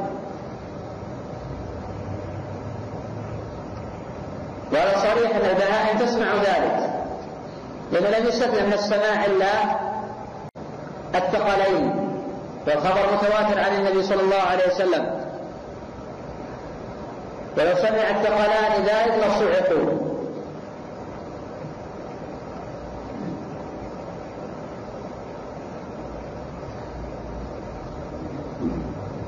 وقد قال بعض العلماء بأن الحكمة من كون الثقلين لا يسمعون. فإن قد يؤدي بهم ذلك إلى اليأس وإلى القلوب. حين يعصر الله جل وعلا أو إلى الهم والغم والبعد عن عمارة الكون. ونحو ذلك. ولا مجرد التماس الحكمة فهذه من الحكم وغير ذلك من الحكمة التي لا يعلمها إلا الله جل وعلا. وقد يعلم بعضها الراسخون في العلم.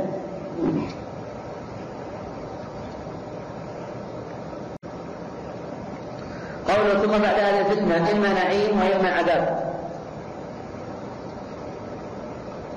كما قال الله النار يعرضون عليها. تقدم قبل قليل الحديث عن العذاب وأنه مراتب وأن الذين يؤمنون بعذاب القبر وأنه يقع على الروح وعلى الجسد سواء دفن في القبر أو لم يدفن. سواء تمزق بحريق أو غرق أو حادث أو فقد أو غير ذلك. لا يتخلف عن السؤال أحد. تقدم السؤال يقع على المؤمنين وعلى الكافرين والمنافقين.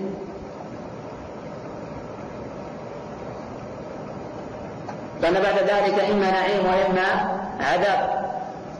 وجاء في الصحيحين أن المؤمن يفتح له باب من النار فيقال هذا مقامك لو لم تؤمن بالله. ثم يفتح له باب إلى الجنة فيقال هذا مقامك إلى يوم يبعثون. تقدم أن أرواح السورة تسرع في الجنة. وتقدم أن لا يؤمن فتنة عذاب القبر إلا المرابطون والمجاهدون في سبيل الله تواتر الاحاديث ذات في صحيح مسلم وغيره من الأحاديث. وأما الاحاديث الوارده بان من مات يوم الجمعة أو ليلتها أو من من عذاب القبر فالأحاديث ضعيفة غير صحيحة. الاحاديث ضعيفة. ولم يثبت في فضل الوفاة يوم الجمعة أو في ليلتها حديث ثابته كلها معلوله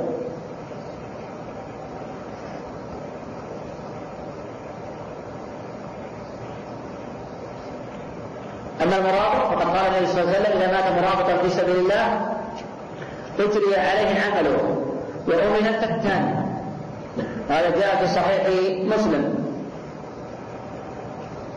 وأما العذاب فإن الكفار يعذبون. إلى أن تقوم القيامة الكبرى. وقد يعذب المؤمن بقدر جرمه وعذاب مراحل. قد يعذب فترة وقد يعذب إلى يوم يبعثون ثم يعذب أيضا في النار. وقد يكتب بعذاب في القبر دون العذاب يوم القيامة. ويقل من هذا الرد على الخوارج والرد على المرجئة أما وجه الرد على الخوارج فهم يقولون بتخليد أصحاب الكبائر. والحديث متواتر عن النبي صلى الله عليه وسلم قال فيخرجون حمما. هذا رد على الخوارج الذين يدعون تقليد أصحاب الكبائر. أما الرد على المرجع الذي يقول لا يظن على من ذنب ففي أن بعضهم قد يعذب. ويرد عليهم بالآية إن الله لا يغفر أن يشرك به ويغفر يغفر ما دون ذلك ويغفر ما دون ذلك لمن يشاء. فقول ويغفر ما دون ذلك هذا رد على الخوارج وقوله لمن يشاء رد على المرجئة. وأما من حبسه القرآن فلا يخرج من النار أبدا. كلما خبت قال الله جل زدناهم سعيرا.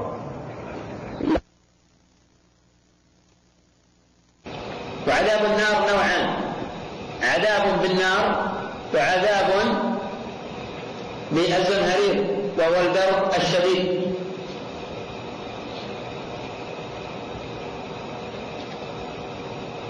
ويشكل لهم العذاب. قال الله جل وعلا ولو ردوا لعادوا لما نهوا عنه. لأن المعدن خبيث ولو ردوا إلى الدنيا بعد هذا العذاب لكفروا بالله أيضا. وعادوا لما نهوا عنه من تكذيب الرسل. ومخالفة القرآن. والشرك بالله. قوله فتعاد الأرواح إلى الأجساد. أهل السنة يؤمنون بذلك وأن الله جل وعلا يعيد أرواحهم إلى أجسادهم. وهذا محل إجماع.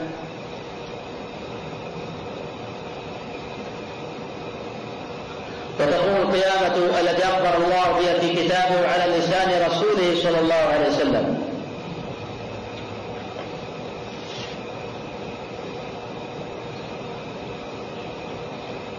إذا قال العلماء النفقات ثلاث. نفقة الفزع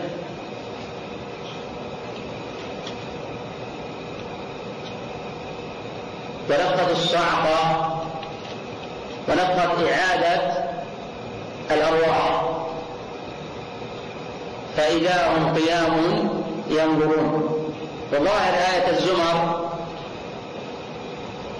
أنه ليس هناك أكثر من نفختين ولكن في مجموع الأدلة من الكتاب ومن السنة يفيد أن المجموع ثلاث.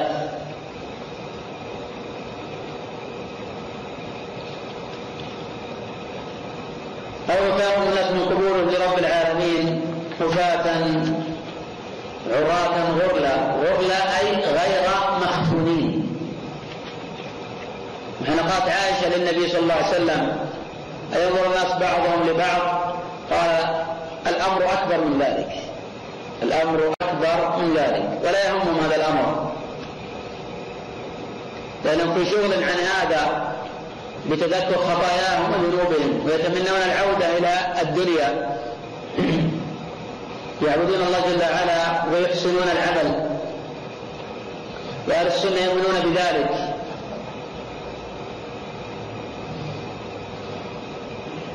ومع أن هذه المسائل جاءت بها أحاديث متواترة إلا أن هناك بعض الطوائف ينكرون هذا. ولا يؤمنون تحت مسميات خبر الآحاد أو غير ذلك أو تحريفات أخرى. تقدم الحديث قبل قليل عن خبر الآحاد وضرورة الإيمان به وأدلة ذلك من الكتاب ومن آه السنة. نقف على قول المؤلف رحمه الله تعالى وتدنو منهم الشمس. الله أعلم. نعم. لا. أنا غير مكلف إنما يسأل المكلف فقط. لا يسأل في القبر إلا المكلف. نعم. اي نعم. حتى السؤال ما يسأل. يسأل المكلف فقط الذي كلف نعم. وذلك ذهب ابن تيمية وغيره من العلماء إلى أن المجانين يمتحنون يوم القيامة. المجانين يمتحنون يوم القيامة. والذين ما بعث أو ما بلغتهم دعوة الرسول. لأن الله جل وعلا يقول وما كنا معذبين حتى نبعث رسولا. وحديث الله الأصم من يتبع الدعوة إلى الرب وأربع يدون على الله رواه الحديث مشهور وإن كان في خلاف الصحة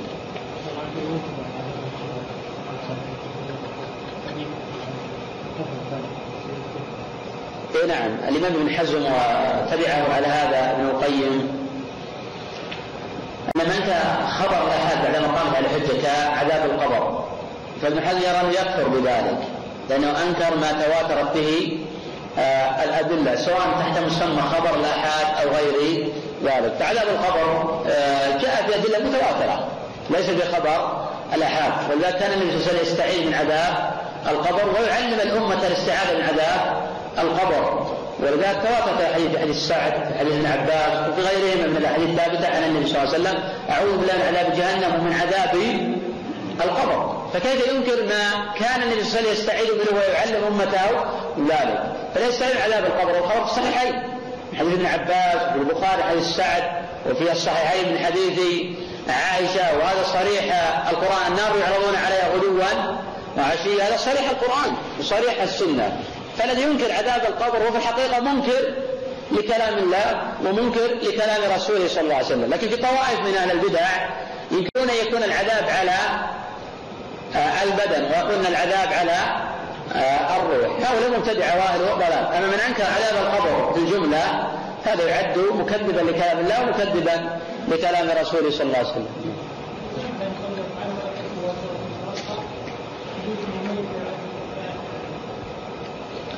لا تنافي بين قوله صلى الله عليه وسلم إن الميت يعذب ببكاء أهله عليه وبين قوله جل وعلا ولا تزر وازرة وزر أخرى. لأن الله جل وعلا في هذه الآية نفى العقاب. نفى العقاب. والعذاب غير العقاب. فالنبي قال يعذب ما قال يعاقب. كقوله صلى الله عليه وسلم السفر قطعة من العذاب. السفر قطعة من العذاب. ولم يقل يقول العقاب. بمعنى يتألم. يتألم لأن العذاب أعم من العقاب. فالعقاب أمر شرعي. والعذاب قد يكون أمرا كونيا قد يكون أمرا شرعيا فالنبي صلى الله عليه وسلم قال إن المثل يعذب يعني بمعنى يتألم. حين يبكي أهله عليه وينسون الدعاء له والترحم عليه والصدقة عنه وبدل القرب عنه فإنه يتألم ببكاء أهله عليه. وفي هذا الأمر لن يعذب وأما قوله جل آه وأما قوله ولا تزوج فبمعنى أنه لا يمكن يحمل زيد آثام عمر ما لم يكن سببا في إضلاله أو فساده.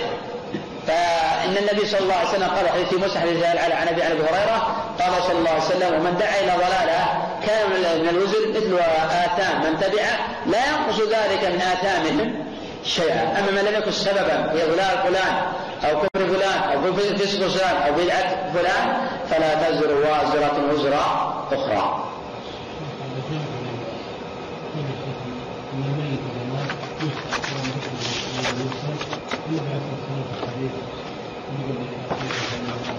أرفع الصوت ما بين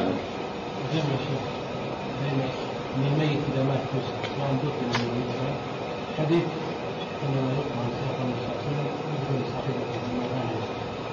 شوف شوف بعد القرار تكلمت عن هذا بالدرس قبل قليل وضحت. قلت هذا إذا دفن لأن هذا خرج مخرج في الذين يدفنون. أرأيت اذا يدفن الرجل ابدا؟ تفرق لحمه. ما يسال ابدا؟ هذا لا يقول عاقل ولا يقول مسلم أصلا. فكل يسأل لا يتخلف السؤال عن أحد سواء أحرق آه، ذرة طحن تفرق لحمه. هذا لا يتخلف عن السؤال. ما هناك أحد يقال. الذي يدفن يسال في قبره. والذي لا يدفن كحريق أو غير غريق أو غير ذلك فهذا سوف يسال ولن يتخلف عن السؤال أحد. إلا من كان غير آه، مكلف.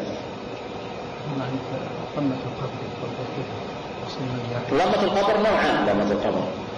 نوع له ضمة القبر للمؤمنين. هذه ثابتة في الأحاديث الصحاح وقد صح ذلك الذهبي وغيره من العلماء. فتكون الضمة بمنزل ضمة الأم لولدها لا يتأثر من هذه الضمة. هي ضمة رحمة. ضمة استبشار وفرح بقدوم آه، المؤمن. النوع الثاني ضمة تختلف من ذلك الأضلاع. ضمة ضغط ضمة عذاب. وذلك ضمة القبر للكافر. كضمة القبر ضمة القبر للكافر تختلف من هذه الضمة لأن الضمة عذاب. يراتم مكان بعيد سمعوا لها تغيظا وزفيرا. فهذا القبر استبشر به جاء كافر لتعذيبه وضمته ونحوه كما ان النار تستبشر بقدوم الكافر. إذا راتم مكان بعيد سمعوا لها تغيظا وزفيرا. إيه لا منها أحد باعتبار أنه ما يسلم أحد من الضم لكن هذه ضمة رحمة وهذه ضمة آه عذاب.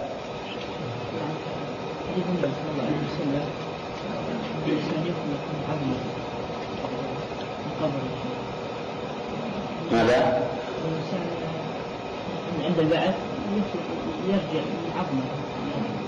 وأما العذاب يقع على الجسد. يجوز الروح أيضا حيثما حل حيثما تفرق. الله جل وعلا يجمعه ويعذبه. ما يتخلف أحد وما إن الجسد يبلى. ما ان الجسد يبلى بدليل قول صلى الله عليه وسلم في الصحيحين يهلك من هذا كل شيء الا عجب الذنب يهلك من هذا كل شيء الا عجب لا يبقى عجب الذنب من يكون الخلق يوم القيامة والحديث ذلك في الصحيحين. فيبقى العذاب على الروح وعلى الجسد. استدلال ضمة الرحمة للمؤمنين بالنسبة للقبر. نعم. الاستدلال بأن الأب يضم ابنه. والابن يبكي من الألم والأب هل هذا استدلال؟ ما يبكي الابن من اليوم مو صحيح أحيانا حتى ولا أحيانا هذا لا عبره به ليس له اصل يعني ما ولا الإنسان الآب حين يضم ابنه هل يضم ليبكي؟ لا. يقول احد هذا. لا يضم يبكي. يضمه كرحمه وعطف وحنان وشفقة. كضمه الأم في ابنها الغائب. تضمه حنان ورحمة وشفقة. لا يقول أحد يضمه لتختلف ضلاعه من ذلك. لكن عن غير قصد. يظن حتى لو لا يدل لا عبرة به حتى لو وجد مع أنه ما يوجد لكن لو وجد له أصل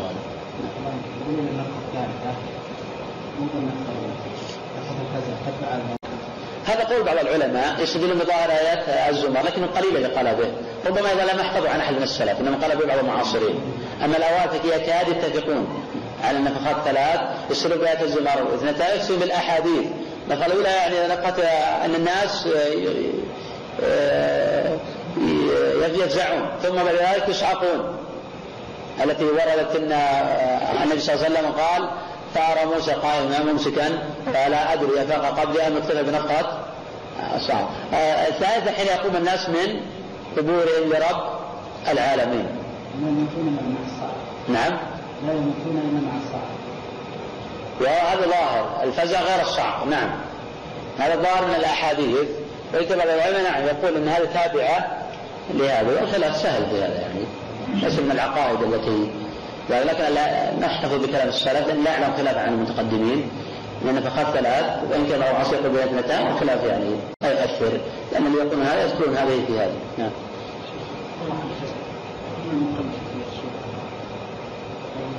والتقليد لا يمنع مطلقا التقليد. يعني الذين يحاربون الآن التقليد من كل وجه هذا غير مصيبين التقليد لا يمنع منهم من كل وجه. نعلم أن الله جل وعلا قال فاسألوا أهل الذكر ماذا يصنع هذا. اختلف عالمان قال أحدهما أن مس الذكر ينقض الوضوء. قال الآخر أن مس الذكر لا ينقض الوضوء. والعام حاضر. ماذا يقال؟ العام سوف يقلد أحدهما. فليس بلازم العام يسأل العالم ما دليلك ثم لو أعطاه الدليل اشتران هذا الراجح. والآخر يقول لا نغار مرجوح. فهو من من ضرورة سوف يقلد في هذه الحالة. والله قد فسر الذكر إن كنتم لا تعلمون. فالتقليد غير ممنوع مطلقا العامي يقلد من يراه أعلم الناس أو أعلم الموجودين في نظره واورعهم وتبرا ذمته بذلك. إذا تبين له غلط العالم بدليل يأخذ به. إذا ما تبين له هو يعتقد أن العالم هو متبع الدلاله الآخر لا له معارف المساله المساله العقديه فياخذ دليل كذا حتى بعض مسائل العقيده الانسان قد يقلد ونحن نرى ابن القيم عجاز قدره وعظيم منزلته في بعض الأحيان يذكر مسائل ويقول أنا اميل لقول شيخنا وأن قول شيخنا هذا في الحقيقة ويمكن قد يسمى اتباعا في بعض الأحيان لكن نوع من التقليد هذا. هذا نوع من التقليد المظهر رجحان والانسان قد يقلد ابن تيمية قد يقلد ابن القيم قد يقلد بعض التابع في بعض المسائل. لكن الأصول الأصول العامة هذا لا يعذر بها التقليد. يعني واحد مثلا ما يعذر احد يوجد الرب يقول أنا أقلد العالم الفلاني ان الله موجود. هذا لا يعذر بأحد. آخر يقول أنا أقلد العاده الثاني بوجود محمد أو برسالة محمد. هذا لا يعذر بأحد.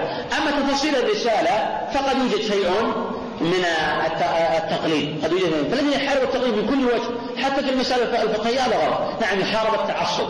أما التقليد فلا يحارب من كل تقليد محمود. لما نجعل العامة في بلبلة؟ أو نجعل يستقلون باستقصاء الأحكام فيقعون في البدع والضلالات وهذا غير صحيح. فقد يقلدون في بعض المسائل في بعض الصور والمسائل وهذا لا حرج منهم سواء في المسائل الفقهية أو حتى بعض المسائل العقدية باستثناء الأصول. لا تقليد فيها نعم الإعراب مكان الصبيان اليهود معرضين آه صبيان اليهود إذا لم يبلغوا فهم غير مكلفين وقد اختلف العلماء فيهم. منهم من قال بأنهم في الجحيم لقوله صلى الله عليه وسلم تبع لآبائهم. ومنهم من قال الله أعلم بما كانوا عاملين للحديث الثابت عن النبي صلى الله عليه وسلم بمعنى أنهم يمتحنون يوم القيامة. والقول الثالث انهم في الجنة. بالحديث الذي ورد في البخاري في كتاب الجنائز. أنهم في حضانة إبراهيم وهذا الذي مال إليه البخاري وغيره من العلماء وقول قوي هذا القول. لأنهم غير مكلفين. ولكن لا يعاملون في الدنيا معاملة المسلمين. فلا يجوز الصلاة عليهم. فلا يجوز الصلاة على الأطفال آه، المشركين. لأنهم يعاملون في الدنيا معاملة آه، الكفار. والسر في هذا أنهم غير مكلفين. السر أقصد يعني السر في كون في حضارة إبراهيم أنهم غير مكلفين ولأن النبي صلى الله عليه وسلم كل مولود يولد على آه، الفطرة. فبالتالي على سؤال الأخ حين يسأل عن أطفال المشركين أنه قد يكون معرضين؟ نقول مثلا غير مكلف. حتى لو وجد منه نهي عن اتباع الشريعة فهو غير مكلف. ما خوطب آه بذلك. فحينئذ يعد في حضارة إبراهيم. أما لو بلغ ولو بيوم واحد امتنع عن اتباع الشريعة فإنه يعامل معاملة الكفار في الدنيا والآخرة. لقوله صلى الله عليه وسلم لا يسمع بلا أحد من الأمة لا يهودي ولا نصراني ثم لم يؤمن بما أرسلت به إلا كان من أصحاب آه، النار. وأما الكافر الذي لم تبلغه الدعوة لم تبلغه لم يبلغه الإسلام. ومات على الكفر فنعامل في الدنيا معاملة الكفار نعامل في الدنيا معاملة الكفار وأما في الآخرة أمر يرون من الناس الذين يمتحنون يوم القيامة لأن الحديث مقيد لا يسمع فلو ما سمع نعامل في الدنيا معاملة الكفار يمتحنون يوم القيامة نعم يقول وجود الله وجودا ماذا يقصد يعني؟ هل بمعنى اللغوي الازلي؟ فصل في ذلك. يعني نعم.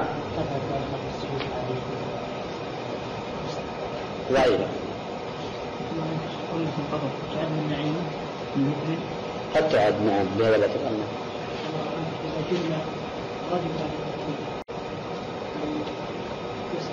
سوى شيخ الاسلام هذه المسألة يعني الأخ يقول إذا جن الرجل بعد التكليف. في تفصيل في الباب إن كان مسلما فيحاسب على ما مضى قبل الجنون وبعد التكليف. وإن كان كافرا فحينئذ يكون كافرا. لأنه بلغ ولا آمن ثم جن بعد التكليف فحينئذ يعامل معاملة الكفار في الدنيا والآخرة نعم. الحين الواردة في إجازة العرش لموت سعد هي قوية بشواهدها. هي قوية بشواهدها.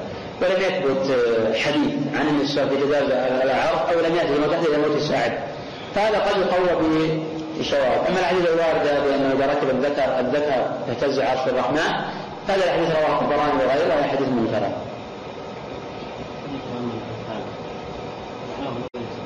اي نعم. نعم. نعم.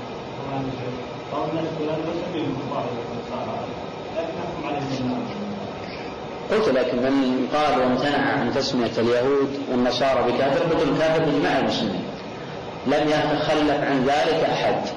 وقال قبل قليل عن ذلك وحكيت الإجماع عن أبي الحسن الاشعري وعن غيره من العلم. وهذا صريح القرآن. لقد كفر. الله سماهم كفار. لقد كفر الذين قالوا إن الله ثالث ثلاثة. وصريح القرآن لم يكن الذين كفروا من أهل الكتاب والمشركين منفكين حتى تأتيهم. فقول لم يكن الذين كفروا من أهل الكتاب. سماهم الله آه، كفارا.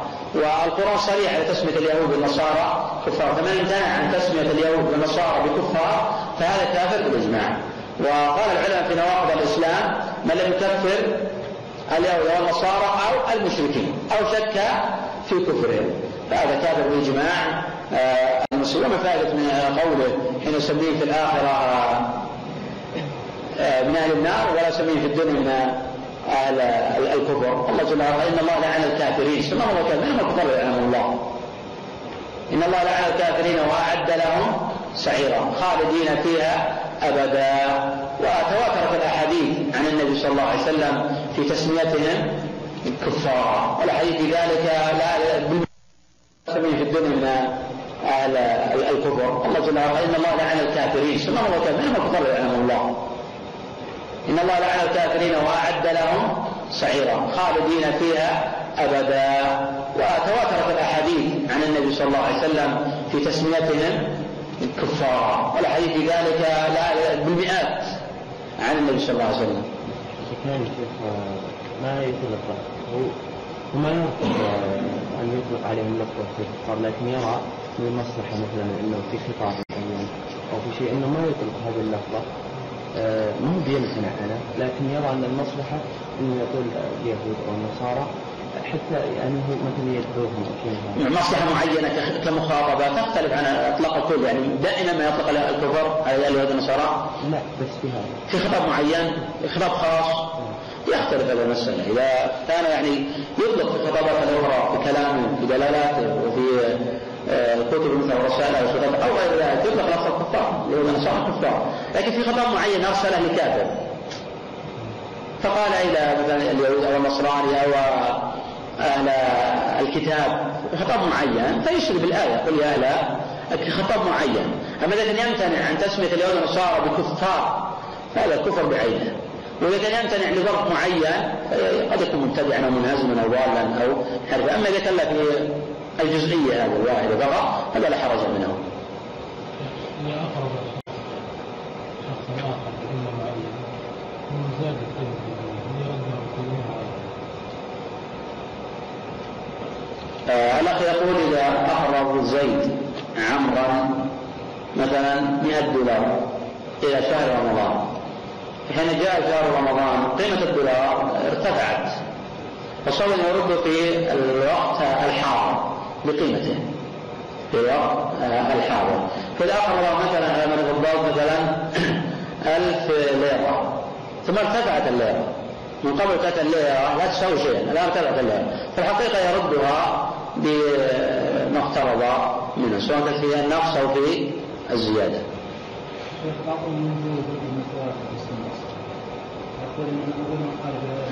يعني في ماذا؟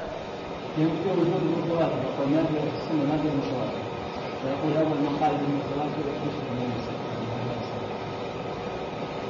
لعله يقصد تقسيم الخبر يقصد تقسيم ولا يقصد المتواتر؟ السؤال اللي موجه إليه النقل تنقل أنت. ينفي وجود متواتر ولا ينفي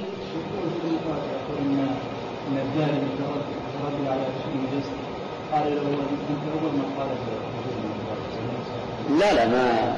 الإمام الدارمي لما رد على المريسي وأنكر عليه التواتر لأن المريسي أورد خبر تعريف المتواتر مغاير لمع- لمعاني السلف فبدع أنه أول من قال المتواتر بهذا المعنى ولكن أحمد نفسه. حين سئل عن المتواتر قال ما صح إسناده؟ تلقاه العلماء وهذا تعريف الإمام أحمد؟ وهذا الذي حكاه السجزي عن أهل السنة في رسالة الأهلي زبيب وحكاه ابن أبي العز في شرح الطحاوية عن أهل آه، السنة. فبعض نعم بعض أهل البدع يصطلحون على متواتر خاص وهو الذي أنكرته قبل قليل ذكرت عن أهل البدع. حين يذكرون له أربعة شروط. وقلت أهل البدع على متواتر هذا معروف عن المريسي وأضرابه من أهل البدع. يقولون أيام وعدكم كثير أن تكون كثر فيها نظر الساد أن تحيل العادة تواطؤ على الكذب يكون الساد خبر من الحزب وهذا ذكر ابن حجر. ظن منه أنه من أقاويل أهل العلم في شرح النخبة في النزهة. وقلت إن هذا معروف عن أهل البدع وأهل الكلام. فنعم بهذا الاعتبار لا شك فيه. إن قول أهل. أما باعتبار الآخر تعرف أهل السنة وأنه لا يشترط له عدد. وأنه ما صح إسناده ولا قال العلم القبول فهذا نص عليه الامام أحمد ونص عليه الس- السجزي في رسالة أهل آه، زي كمان أيضا في باب آخر نصنا على بعض الأخبار المتواتر الاحاد من أهل البدع اللي يعرفون آه، الاحاد بتعريف معين ليأتوا على أصول أهل السنة فهذا نعم منكر